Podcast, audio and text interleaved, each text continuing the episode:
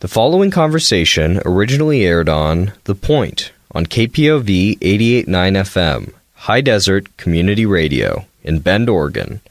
Airing weekdays at 9 a.m., The Point is a half-hour, locally produced show focusing on people and events in Central Oregon. Hi, Bridget. It's great to be with you today. Hi, Carolyn. Thanks for having me. Yes, absolutely. Bridget Albert, you are one of the people who is a staff member for 350 Deschutes, and I've had a chance to see some of the information about you. You are the program and volunteer coordinator there, so I'd like to find out more about what you do and about yourself, too. Oh, well, great. Yes, you are correct. I am the program and volunteer coordinator, which means I get to do a lot of different and interesting things every single day, which is really fun and it makes it exciting. So I do everything from recruiting volunteers and then, talking to them and figuring out their skill set and where they would be best, the best fit in our program, if it's helping with our website or being on one of our committees, or helping with social media, whatever it may be. So I help get the volunteers involved and give them a job, as we are, predominantly a volunteer-run organization. And then I also help with events and get sponsorships. We did a great event that I worked with the HDESD on last Friday, which was super fun. It was a clean energy job fair for middle schoolers. So I got folks who are involved in solar, sustainability, electric vehicles to come and talk to students about their jobs and what they do, but how they got into a green-collared career, because that's really important information in that kids from middle school, high school, college, everybody should know that there is a wealth of opportunities in green-collared careers. And so that was a fun event. So yeah, I get my hands a little bit on everything, which is exciting. Obviously, you've been doing this for a number of years, and it's one of those things that's been a major part of your life. It's just since this February, but I was with Big Brothers Big Sisters of Central Oregon. I started with them back in 2001, and I was their volunteer recruiter, community outreach coordinator. Very similar tasks that I am doing now. And the great thing is I'm still working to help youth, right? Because the youth are the ones that are really going to suffer from our climate change issues. And so at one point I was helping get mentors in the life of youth. And now I'm hopefully part of helping their climate.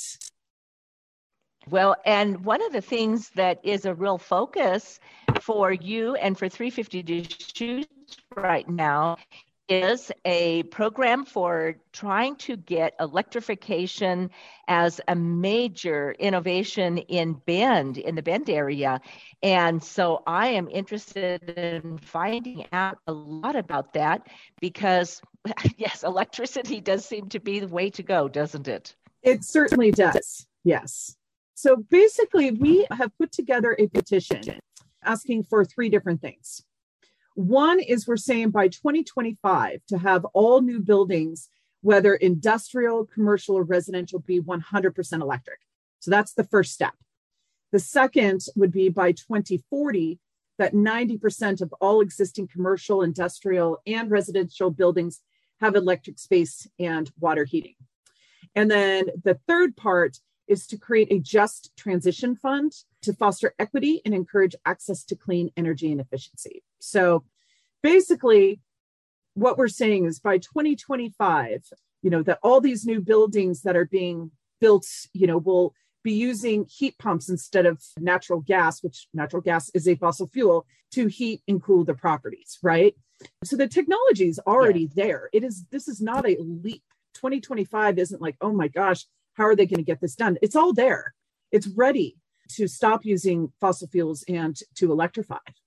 And then for folks, for 2040, in terms of all existing commercial residential structures and all that to go towards full 90% electricity. Again, if you look at your furnace, let's say you have a gas furnace or you have a gas water heater, air conditioner, whatever, there's a lifespan on these appliances. So we're saying by 2040 to replace them with electric heat pumps instead of using gas, this can absolutely happen because we're talking a ways down the line and, these appliances break down. So this is totally a doable ask to help reduce Bend's greenhouse gas emissions? So much that we hear these days is, of course, about how toxic any kind of gas product is, or things that are fossil fuels. So tell us a little bit about the research that's been done on natural gas. Yeah, well, again, natural gas is a fossil fuel, just like coal and oil. It's methane, powerful greenhouse gas that's 86 times the global warming, has 86 times, the global warming potential of carbon dioxide. When burned, it releases carbon dioxide, carbon monoxide, formaldehyde, and other pollutants, you know, which really can hurt children in particular, you know, that have asthma and whatnot. It's not good for any of us to breathe. So it's bad for the body. It's bad for the environment. The way we get the gas through fracking is also really destructive and dangerous. It releases harmful chemicals. There's just nothing really good about it. When we have this other alternative, again, this other alternative of using like electric heat pumps, the technology is here. You know, this isn't in the future. It can happen right now. And you mentioned asthma, that in children, that if they have asthma, it's going to be bad. But I would guess that there probably was the potential that it would cause children to develop asthma if they're exposed to a lot of gas, the methane kind of gas. Yeah. Children living in a home with gas cooking have a 42% increased risk of having current asthma, a 24% increased risk of lifetime asthma, and an overall 32% increased risk of having current and lifetime asthma. So it is there. And, you know, unfortunately, a lot of our underserved communities are the ones that don't have, you know, access to cleaner energy. So that's something we're really working towards. You know, to talk to multifamily home, you know, owners, property managers about switching out the gas and putting in heat pumps and using induction for cooking rather than gas, and to help, especially with our kids. We don't want them breathing this, you know, right. I mean, I have two children. Although we have two gas fireplaces in our house, they've been permanently turned off. We use an induction burner as often as we can. And you know, because I don't want them breathing this in, you know, when there's alternatives. And as you mentioned, the fact that so many of the people who are affected by this greatly are the population of people who are less affluent, who have less of a capability to get that changed. And of course, a lot of renters too. You can't dictate as a renter to somebody that they have to change these things. But you did mention a just transition in trying to do this. So explain a little bit about that too. Yeah. So what does a just transition, you know, kind of look like? Well, we feel that there are incentive programs and revenue streams that can be developed and paid for by other means. You know, we can work with the Bend City Council, the Environmental and Climate Committee, the City of Bend staff, and of course, experts to discuss these incentives and revenue streams. There's a growing trend right now in some governments where they are asking for 40% of spending to go towards advanced electrification in underserved communities, where the barriers are greater, just like you said. So we need to make sure that everyone has the same access to clean power, and creating a just transition fund can do that. How would that fund be initiated? Would it be the state government that would do that? That's what we need to really sit down with our local government and put together a plan. It has to be a group effort to really figure out how that's going to work. Is it an incentive plan? Is it a plan where folks who choose, you know, not to, you know, electrify have to pay a certain stipend, you know, that kind of thing? That's something we need to really sit down with this group of intelligent people and experts and come up with a plan to make it work. Yeah, I would think that the Bend City Council in particular wouldn't necessarily have access to the kind of funding that they could appropriate for something like that. So it does seem like it would take a much larger community of maybe the whole state and a county. The county might not even be able to do much of anything to help with this, but it really is going to be an important component of people being able to start doing this switch. Yeah. And, you know, the other great thing, Carolyn, that has been really fun to be involved in is I'm part of this group of all these different cities around Oregon and Washington, and some in California as well. We all have the same goal. We all have the same goal to electrify, to have, you know, fossil-free Eugene, fossil-free Bend, electrify Corvallis. You know, we're all going in this exact same direction. So we're sharing our knowledge with each other on, okay, what has worked for you in terms of creating a just transition fund? And so we communicate, not daily, but a lot to talk about what has worked for one city, you know, because what worked in Berkeley may not work in Oregon, because California and Oregon are different states, right? So, you know, so, but again, it really is taking a village to make this happen. Right. And there's no reason to reinvent the wheel when there are people that are moving along this continuum already. Right. Yes. Exactly. One of the statistics that I saw is that 50% of electricity must come from renewable sources by 2040. Mm-hmm. And I noticed, luckily, hydropower is one of the bigger ones, but that doesn't mean it's completely free of any fossil fuels used in it. And there's coal, natural gas, and wind. I don't see anything on here about solar power.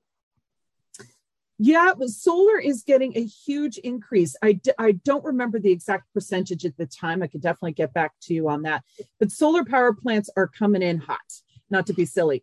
But they are, I mean, they're popping up everywhere. You know, you drive to Redmond Airport. Wow, look at all those solar, you know, fields, you know, or going east of town and whatnot. So solar is making a huge impact, and it's going to be one of the major parts that's going to allow us to electrify in a cleaner way, right? We're moving in the right direction. People will say to us, hey, you know, but what's the difference if, you know, you're using an electric heat pump, but your electricity is coming from coal? Well, we're changing that as a state, as a nation. We're moving forward with more clean power, including solar and wind, you know, and hydropower. So we're going in the right direction, and that's what we need to do. One of the things that I read somewhere a while back was that coal-powered stations have been pretty much mandated to be offline completely within a certain amount of time. I don't remember the statistics or the information accurately, but that is a great move for the whole state to say, all right, we are not going to be using coal power for our electric generating systems. Yeah. I mean, how amazing would that be? That would just change so much in terms of, you know, the amount of energy that we use between transportation and, you know, housing, commercial properties and whatnot, if we're not using coal and using more solar, wind, hydropower. I mean, what a big dent we're going to make in climate change. Right. Well, let's talk a little bit too about your petition in the last few minutes that we have. I'd like to find out more how you are bringing this forward as a group, that 350 Deschutes. What are you doing in order to get the word out for people in our communities? So we have a committee called the Clean Power Bend Committee, and together this group with me as well are working towards spreading the word. So we're doing everything from, you know, using social media to hanging flyers, to going door to door, talking to business owners about what it means to electrify. We are spreading the word in every single way we can. It's on our, you know, the petition is on our website. It's always on our social media, you know, a lot of peer to peer, letting folks know, friends, family members, you know, business friends, it doesn't matter, just spreading the word in every way we can. We're, you know, trying to write some op-eds. You name it, we're doing it to spread the word about this petition and how important it is. You know, so I say to anybody who's interested in reading it, get on our website, check it out there. You know, if people want to do more, like, hey, I want to help spread this petition, just click on the link to volunteer for 350 Deschutes, and I will be giving them a call lickety splits, because the need is urgent. Like, we need to make these changes now. And so, yes, I encourage everybody, go to 350deschutes.org. Oh, good. Thank you. I was going to ask you to share that so people could hear it and maybe write it down, 350deschutes.org. and Correct. They'll find that on your webpage.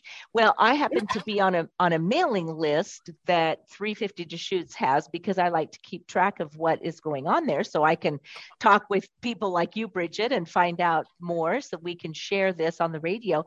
You mentioned you have different outlets that you're using on social media. So besides your webpage, what is another way that you get the word out to people using social media? Yes, we have Instagram and Facebook, which is just at 350 Deschutes, pretty simple. And right now on our Instagram page, the link to the petition is right there. Again, you can sign the petition as a Bend citizen. You do have to live in Bend to sign the petition. And then we have a separate petition for our business owners who live in Bend that they can sign as well. Both of those are found on the website, but then we also have them again on Instagram and Facebook. We also are active on Twitter, LinkedIn, you name it. We are trying to get the word out there. How about Nextdoor? Do you ever post on the Nextdoor? I do. I do personally for my neighborhood. And then I encourage everybody in our, Clean Power Bend Committee to also post in Nextdoor as well. Yeah. Oh, good. Representing 350 Deschutes as a committee that's working on this. Oh, I'm glad to hear that, because there are people who don't use social media much, although I always see a lot of traffic on the Nextdoor site. Yeah. And so that would be a place where people could get caught up on what is the plan for this. Good. Absolutely. Do you have a deadline for when you want this petition to be signed by people? And is there a number that you have to have of signees before you can present this? There isn't a specific number. Our internal goal is by August, we would like to be able to approach the Bend City Council to have this discussion with them. And, so the more signatures we get, obviously, the more, they're apt to listen, to what we have to say. So yeah, it just, the more the merrier. And specifically, again, those businesses who are in Bend, who have been negatively impacted by climate change with, wildfires, drought, all of it, Sure. They, their voice is very, very important. And young people, there's no age limit here. My 15-year-old son signed this petition because he firmly believes in trying to change, make a big change to our climate in a positive way. So anybody can sign it as long as they live in Bend. Is there some way that you are approaching youth through your programs to help educate them about what this is about and them spreading the word as well through whatever channels they have? Absolutely. We have a board member who's 17 years old who goes to Summit High School, and he's super well connected with all the different environmental clubs in the different high schools. He has been instrumental in helping us spread the word, at Summit, at Mountain View, at Bend High, at Caldera. And we've also have several volunteers who are high school students who help go out and put up flyers, who, walk around with the petition, with me. So, we getting the youth involved is extremely important, because this is has a direct effect on them. Great. Well, it's been great to get to talk with you, Bridget. I'm so glad that your group is working so hard on this, and I wish you the best luck getting all those signatures, and looks like you are doing everything possible for this to become a reality. So I thank you for joining me. Thank you so much for the opportunity, Carolyn. I really appreciate it. Thanks for listening to this KPOV podcast. KPOV is community radio for the high desert of Central Oregon. For more information and our program schedule, go to kpov.org. We value your feedback. Drop us a note at podcast@kpov.org.